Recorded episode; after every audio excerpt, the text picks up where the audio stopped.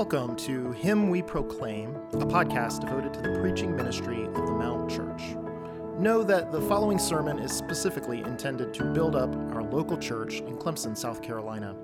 Feel free to listen along and distribute what you hear, while prioritizing what we pray is the faithful preaching ministry of the healthy local church to which you meaningfully belong. With that, all grace to you as you listen to this episode of Him We Proclaim. Bibles to the Gospel of John, chapter 12. This morning we're going to be reading and then studying together verses 12 through the first half of verse 36.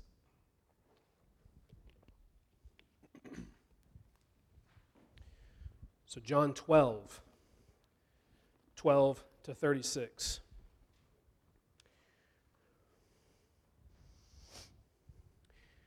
There we have John write under the inspiration of the Holy Spirit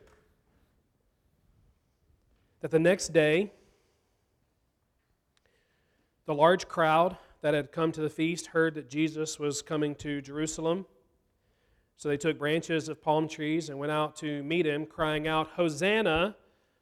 Blessed is he who comes in the name of the Lord, even the King of Israel. And Jesus found a young donkey and sat on it, just as it is written Fear not, daughter of Zion. Behold, your king is coming, sitting on a donkey's colt. His disciples did not understand these things at first, but when Jesus was glorified, then they remembered that these things had been written about him and had been done to him. The crowd that had been with him when he called Lazarus out of the tomb and raised him from the dead continued to bear witness, to testify. Uh, the reason why the crowd went to meet him was that they heard that he had done this sign. And so the Pharisees said to one another, You see that you are gaining nothing. Look, the world has gone after him. Now, among those who went up to worship at the feast were some Greeks. So these came to Philip, who was from Bethsaida in Galilee, and asked him, Sir, we wish to see Jesus. Philip went and told Andrew, and Andrew and Philip went and told Jesus. And Jesus answered them, The hour has come for the Son of Man to be glorified. Truly, truly, I say to you, unless a grain of wheat falls into the earth and dies, it remains alone. But if it dies, it bears much fruit. Whoever loves his life loses it, and whoever hates his life in this world will keep it for eternal life. If anyone serves me, he must follow me. And where I am, there will my servant be also. If anyone serves me, the Father will honor him. Now is my soul troubled. And what shall I say? Father, save me from this hour? But for this purpose I have come to this hour. Father, glorify your name. And then a voice came from heaven I have glorified it, and I will glorify it again. The crowd that stood there and heard it said that it had thundered. Others said, An angel has spoken to him. Jesus answered, The voice, this voice, has come for your sake, not mine. Now is the judgment of this world. Now will the ruler of this world be cast out, and I, when I am lifted up from the earth, will draw all people to myself. He said this to show by what kind of death he was going to die. And so the crowd answered him We have heard from the law that the Christ remains forever. How can you say that the Son of Man must be lifted up? Who is this Son of Man? And so Jesus said to them, The light is among you for a little while longer. Walk while you have the light, lest darkness overtake you. The one who walks in the darkness does not know where he is going. While you have the light, believe in the light that you may become sons of light. So let's pray together.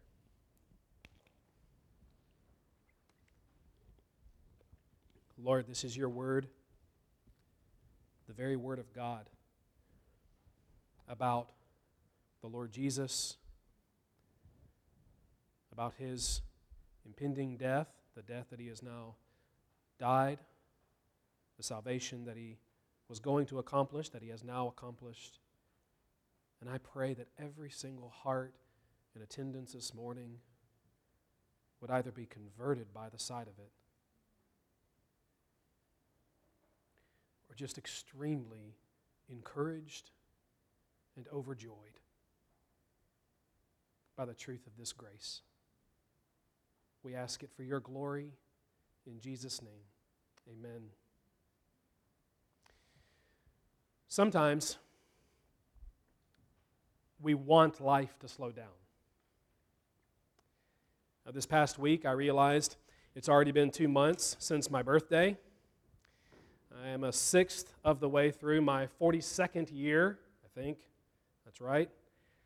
The years are just kind of flying by at this point.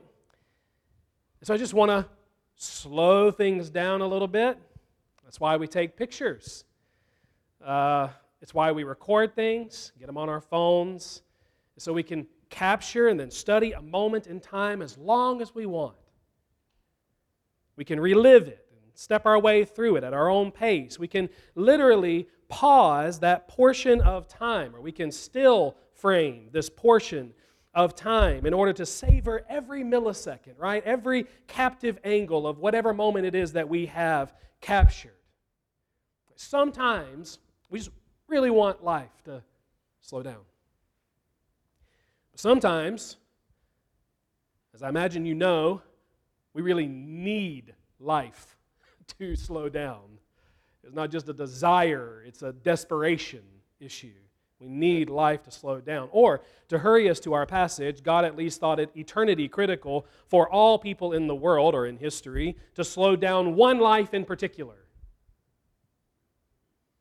And so, in this gospel, one half of it spans a few years of time, while the last half of it spans little more than one week of time of the life of Jesus.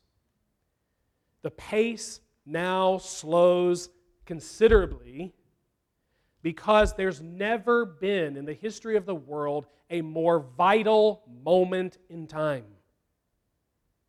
Now, there have been some seriously momentous weeks in the history of the world, but nothing close to the week when redemption was accomplished. And so John takes special care by the help of God to give us truly the most scrupulous record of the most significant events related to our most desperate need. God wants us all to consider long and well what's called the passion of Christ. His words, his acts, the moments nearest his death, and all that gloriously follows from his death. And it will take us all the way to next summer That's okay. That's okay. What better content to slowly absorb together than the things that were most pressing on Jesus as he goes to save our souls? And so let's start out by just coming to our text and considering, as I think God desires, four things in relationship to the cross of Christ. In other words, what John began for us a week ago in framing the death of Jesus for us, I think he just means to continue in our verses this morning. So, first up in verses 12 through 19, let's just stop and consider the cross and the triumphant king. The cross and the triumphant king, which, if you're not a Christian, doesn't make a lick of sense. And if you are a Christian, probably only makes sense because you've heard and loved that combination, the cross and the triumph of Christ, for so very long.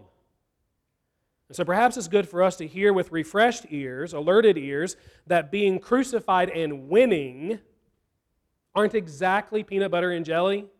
Right? They don't exactly go together. They don't exactly go hand in hand, at least certainly not to our natural minds, as these verses are going to show us. Nevertheless, while the preceding context of these verses concerned the death of Jesus and anointing for the burial of Jesus, this episode is typically called what?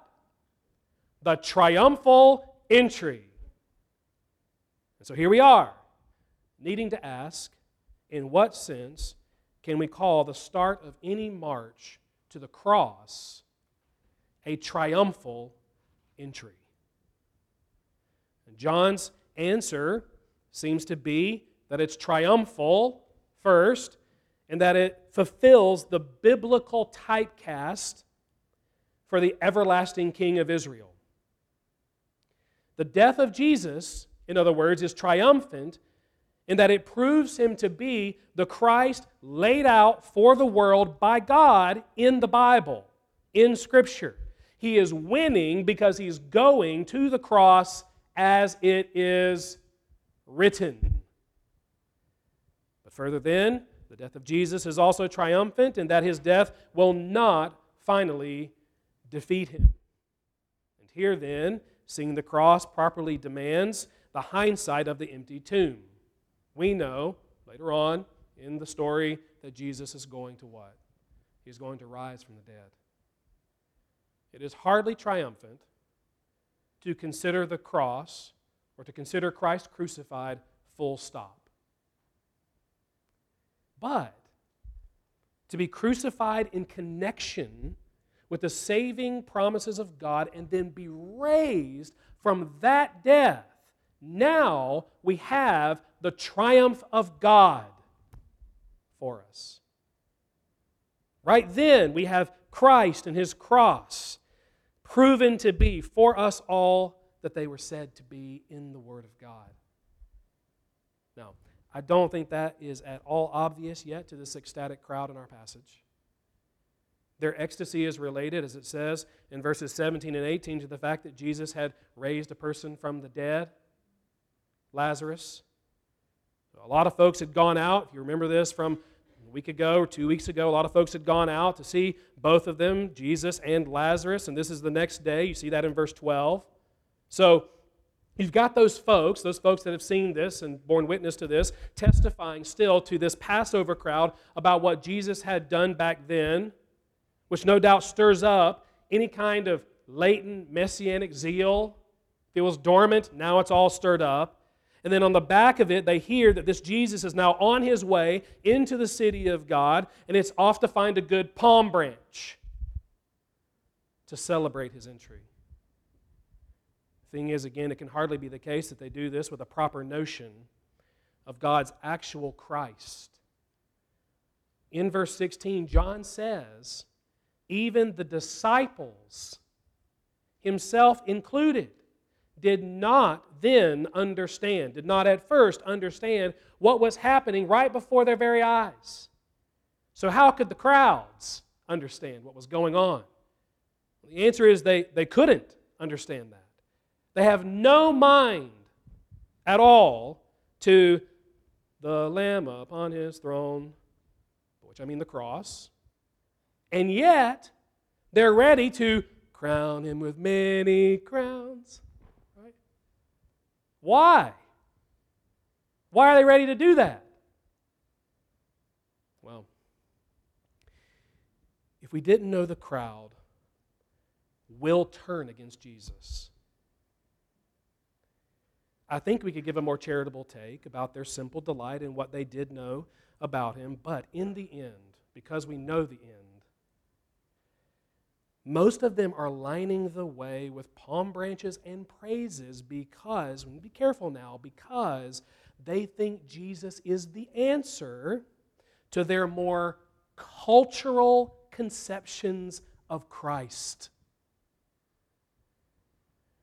Here is the Son of David come to set us, Israelites, free from Rome.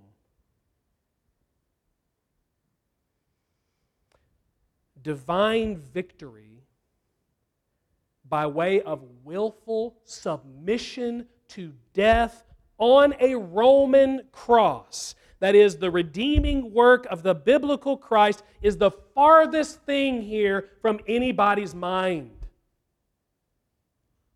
Even as they cry, Hosanna! In verse 13, save us, we pray. That's what Hosanna is. And blessed is he who comes in the name of the Lord, even the King of Israel. No one there is thinking, you know what? I bet he's come to save us from our sins and reconcile us to God. No one's thinking he's come to bless us by becoming a curse for us on a cross. No one's thinking, you know what? The crucified one is the blessed one of God. No one's thinking that. That's front and center for no one except Jesus. And yet, even though that's not in their minds, have all the crowns, Jesus. They all belong to you.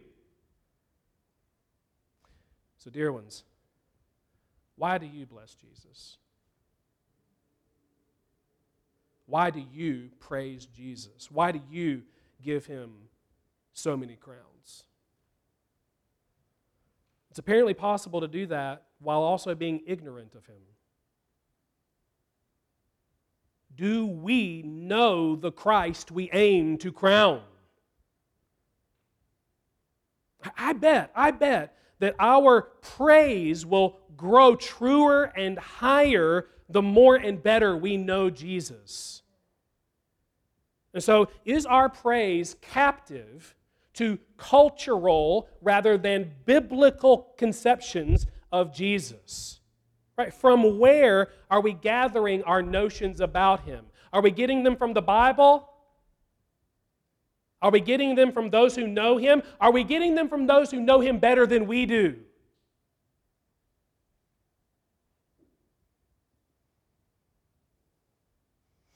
Or are we crowning him, for instance, because to us he's a national symbol of hope akin to the bald eagle? Or because we think him a merely political deliverer? A beautiful example of a bygone morality, an inspirer of universal but Bible ignoring love a liberator from all of the oppressive structures of the institutional church and whatnot. Right? Oh, Hosanna! Blessed is that Christ. Have all of our crowns. Jesus? We need to take care to offer Jesus the praise that really is due his actual name, his actual person, his actual work okay, which, as John sees it, must always drive us to the whole Bible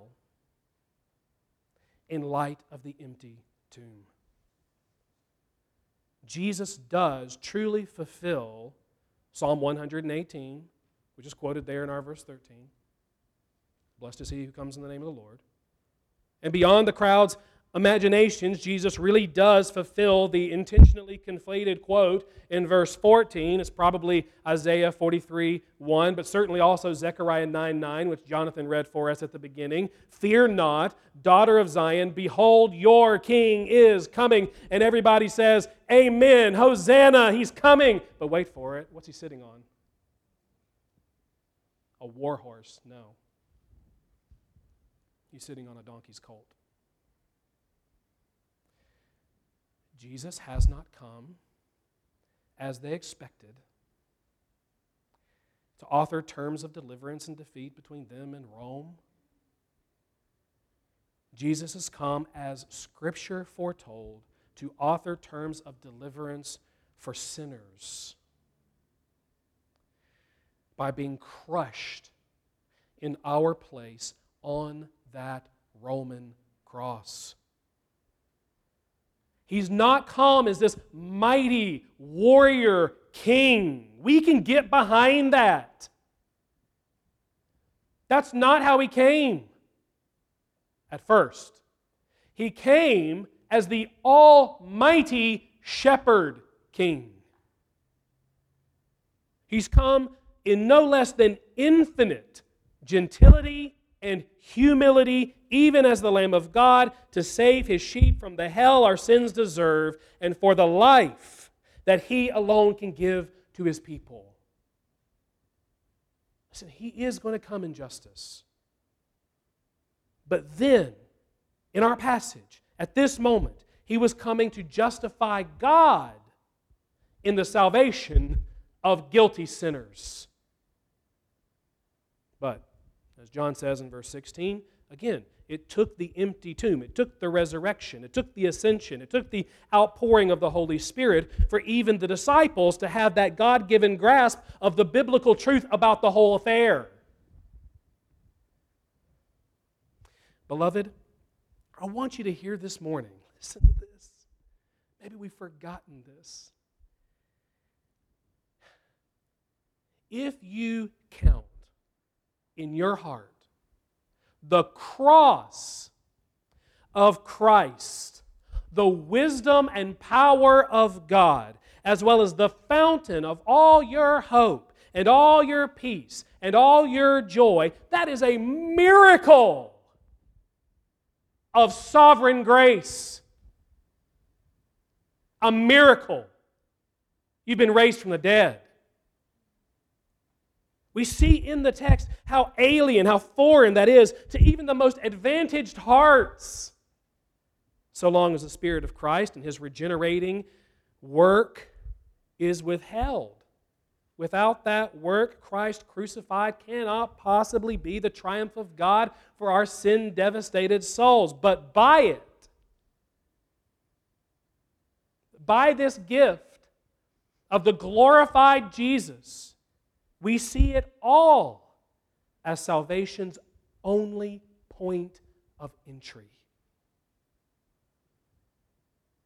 If you've seen that, you've experienced the resurrection power of Jesus. And if you've experienced the resurrection power of Jesus, you look at verses 17 and 18 now, it should be the unavoidable activity of our lives to testify to all Jesus died, but he lives, and also Jesus happens to be able now to raise people from the dead. Come and see. You see, verse 19, that's all the Pharisees' concern. Their concern. Oh, that this church would be such a visible and magnetic testimony to the resurrection, resurrection power of the risen Lord that any opponent, spiritual or otherwise, would just be deflated and defeated. What's the use? Clearly, nothing we do can stop his advances. Look, the whole world is going after him. Church, even as that pushes us ahead in the passage, won't you just pray with me from day to day that we'd wield that kind of witness to Jesus? One that overwhelms all opposition, even as it draws upon all the world. Here's a living people. Here's a living people. Come and see. Christ is risen. Believe in him. It'll take knowing our union with the risen Christ and what that should quicken in our lives to be faithful. And so we come in verses 20 to 26 to consider the cross and the global harvest.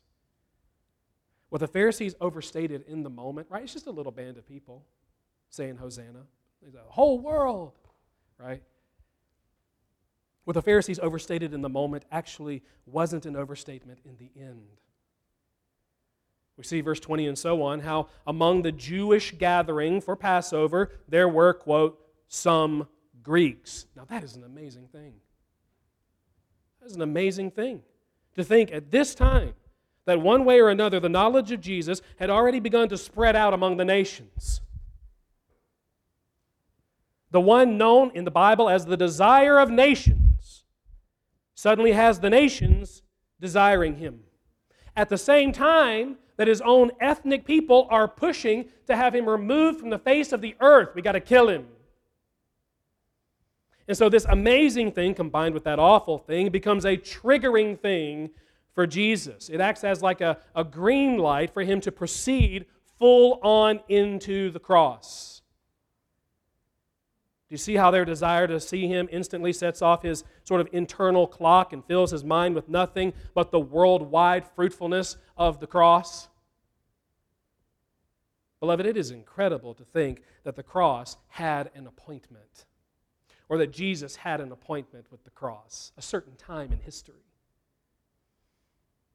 To know that Christ was the Lamb, as it were, who was slain before the foundation of the world how from all eternity God ordained the work of Christ to our salvation, and how He gave that work an hour in time. And now just think on it. Think on it.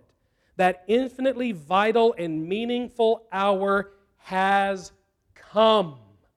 Jesus says, verse 23, for the Son of Man to be defeated. No be glorified. Hmm. Talk about moments in time that we really need to capture. And talk about another unexpected twist on the cross. Jesus' death, I want us to hear, is his glory. It's the divine Lord doing the work set aside for him, which only he could ever accomplish. To in any way strip Jesus of that, most often by way of our own self righteousness, is to rob Jesus of his glory as the eternal Savior of a, the world of sinners. There's a reason, right? When Peter would have kept Jesus back from the cross, that Jesus rebuked Peter as Satan and said, Get out of my way. There's a reason why Paul, in another vein, urges us, the church, to boast in nothing save Christ and Him what? Crucified. And it's not because we can save ourselves. It's because that is Christ's glory. And to him alone, then, that glory belongs. So, see how Jesus speaks of it starting in verse 24. Note, note this. He does not go and sit down with the Greeks. Let me tell you about the cross. Instead, he just begins to teach his disciples about the cross. And I think, I think things required for reaching all the peoples of the world, those Greeks included, with the gospel. So, he gives his cross a parable. He says in verse 24, if you look there, truly, truly, Unless a grain of wheat falls into the earth and dies, it remains alone. But if it dies, what does it do? It bears much fruit. So again, he's trying to frame the way they're to think about his death on the cross. His death on the cross is not a miscarriage of his mission. It will not have been a finally fruitless venture. Quite to the contrary, like a seed that's planted in the earth that by dying multiplies its life, the death and burial of Jesus will secure and then be the source of life for a multiplicity of souls. It will bear much fruit even to countless millions. Countless millions. Go read Revelation 7. And mark it then, mark it the death of Jesus will not fail. What is necessary for producing the great global harvest will absolutely be achieved. His death, that is, will be effective in accomplishing its purpose. It is not a possibility in the mind of Jesus that his death could ever be in vain. He will die, and it will bear much fruit, he says. He will be glorified. Now is the time for the Son of Man to be glorified. The harvest, the church even, will be and has been purchased by the blood of Christ. And so that all that's essential for the salvation of that innumerable multitude has most definitely been obtained by Jesus already at the cross. So, we might think there's nothing left for us to do for the conversion of the nations. Absolutely incorrect. We're called, verses 25 and 26, actually, to follow in the self sacrificial footsteps of Jesus. Do you see how he moves in these verses from his once for all sacrifice to the basic rule of daily discipleship? And how that's connected then to the global harvest that his death is sure to bear out? Dear ones, listen. If you have come alive by the death of Christ, your life should be radically different than it was before. Before, you loved yourself to death. Before, you lived for your best life now. Before, your devotion was to you. You know why? Because you were dead. You were dead in trespasses and sins. You were dead to God. You had no care at all to use your life for the glory of Christ. That was completely out of sight and therefore completely out of mind. But all that changed, did it not? When the blood of Christ was, at a moment in time, applied to your heart.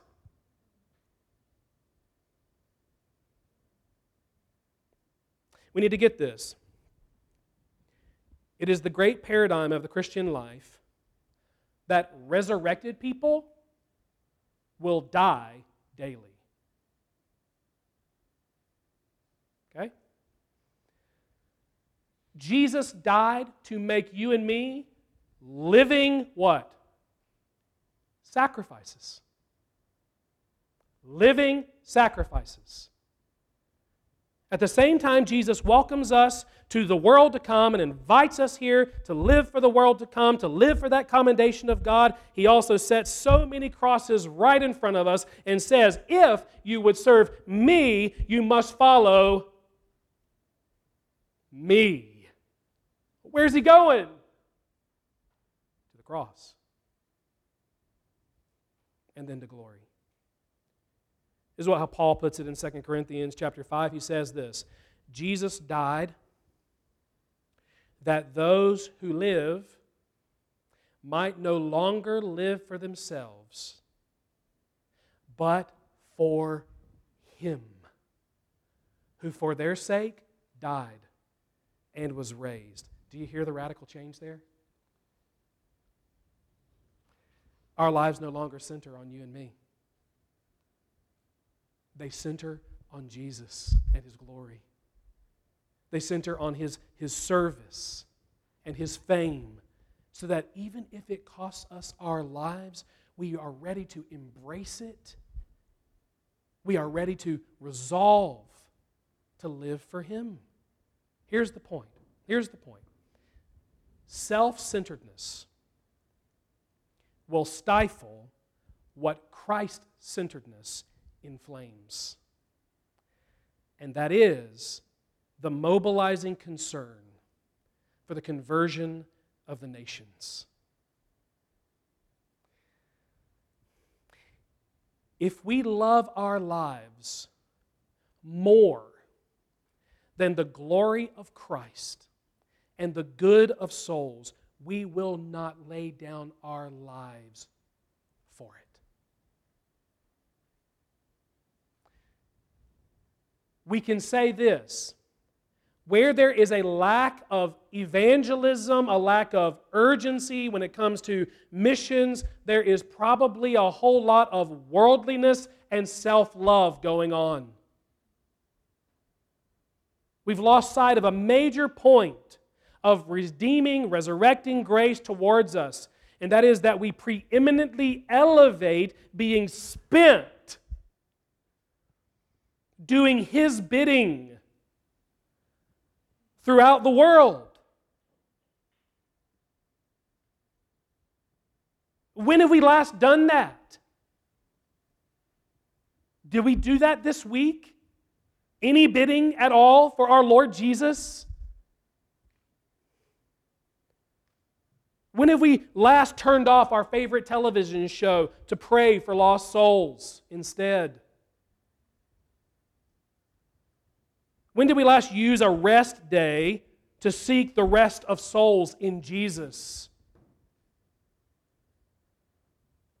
When did we last put off parental rage to, to gently offer the gospel to unruly children?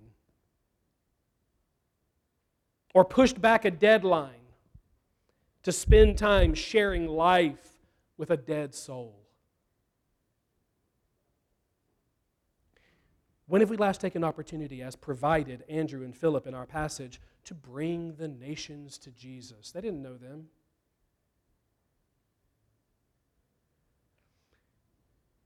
Beloved, his cross has won a global harvest.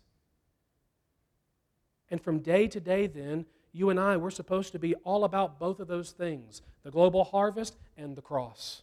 It takes to bring that about. And it's perhaps to then steady us right there. We hear cross, and we're just like, ah, the cross. To steady us right there so that we actually get up under it and bear it. That we come in verses 27 and 33 to consider the cross and the Father's voice that attends it. And there in verse 27, we, we instantly enter unfathomable depths this is John's Gethsemane moment. Christ is not unfeeling about the cross. What does he say here? He goes right, right into it.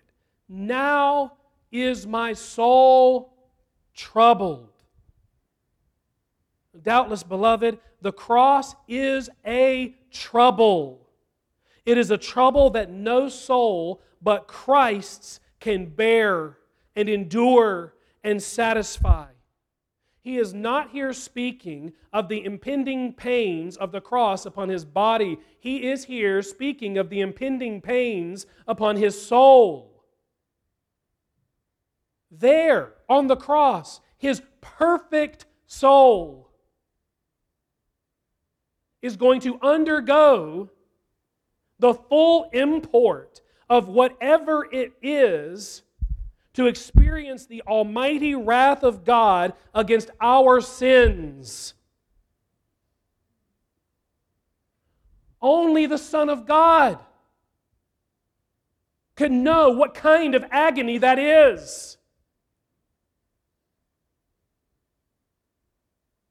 But we know from how he proceeds, whatever that agony is, it is enough to make the sturdiest soul even the soul of Messiah, want to be spared it. But are you ready for something incredible? He does not want to be spared that more than he wanted us to be spared that to the glory of God. Oh man. What shall I say? Father, Save me from this hour, but for this purpose I came to this hour. Father, glorify your name. do we understand what was just read us? In that preposition, but, we hear the resolve of Christ to press ahead into the cross because he considers our salvation to the glory of God worth the hell it would take to deliver on it. That's incredible. Don't we love Jesus? Oh my. How can anyone not?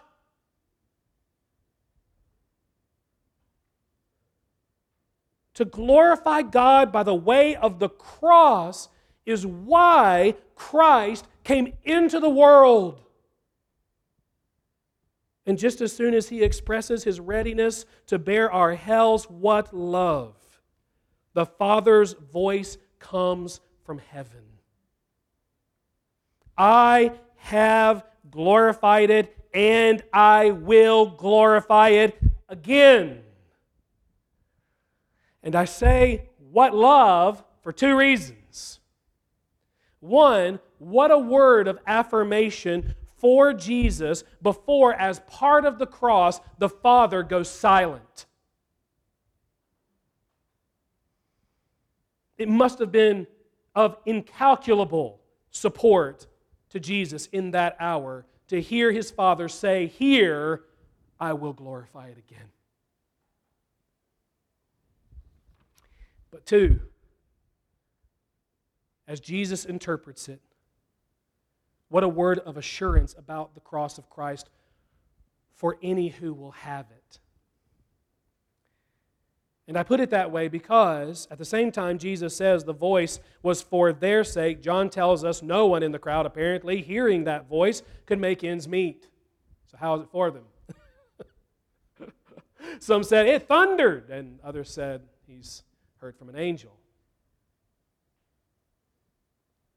But nobody except Jesus intelligibly discerned the Word of God here. Why is that? Well, again, I, I think it has to do in part with their spiritual condition. And in part that God intended His Son, perfectly perceptive as He is, to be the final mediator of the voice of God to sinful and spiritually imperceptive people. Listen to Jesus. Listen to Jesus. And so that's what we're going to do now. We're going to listen to Jesus. He says, verse 30, this voice has come for your sake and not mine. And then he goes on to interpret the Father's expressed will, listen, to be glorified in Christ crucified. To be glorified in Christ crucified. He says, Now is the judgment of this world. Now will the ruler of this world be cast out. And I, when I am lifted up from the earth, by which verse 33 again he means the cross, I will draw all people to myself. And so what's he doing? Again, he is alighting what the cross is. Basically, it's backwards from all that people might think if they think that the cross is a disqualifying judgment of Jesus, it is instead God's revealing judgment about the world. It's a judgment of the world. In no other God awful action in the history of the world is the true character of the world so vividly revealed than in the cross of Jesus. Humanity condemns itself in its treatment of the Son of God. The cross irrefutably says guess what? We are a world of sinners in need, desperate need of salvation. Friends, God is not glorified in the cross because the wretch Jesus is getting what he deserved, but because in Jesus we wretches may be spared what we deserve and receive instead the salvation that Jesus there achieved. And we're not done. Not only is the cross a judgment not of Jesus, but of the world, the cross is a defeat. not of Jesus, but of the ruler of this world, the devil. Listen, when Jesus was cast out to the cross, Satan was cast out by the cross. Isn't that glorious? I bet that bothered Satan just a little bit. You know, he had to love that. To discover straight against his pure pride that what he thought was the instrument of his victory over Jesus was, in fact, designed by God to his defeat. The cross is how Jesus would bruise his heel in crushing the serpent's head. It was the official coronation of Christ over the ruler of this world. The throne of the cross relegated Satan's throne to a prison in exile. It proved his power to hold God's people captive, powerless in the end. Satan's power is not the preeminent power in the universe. Christ's power is the preeminent power in the universe. And the cross of all things is the proof of that reality. Somebody should say amen. Thank you. Thank you. That's why, as Jesus says, He, when He is lifted up, will draw all people to myself. The cross of Christ will prove to be the power of God for setting any captive to sin, Satan, death, and hell free. I saw that. You said it. Say it louder. There you go. Amen. That's what God means by and I will glorify it again. He means that by the cross, He'll put the world on notice about itself and its ruler. He'll make it plain as the death of Christ that for our universal problem, there is a universal solution. There is a Savior for sinners.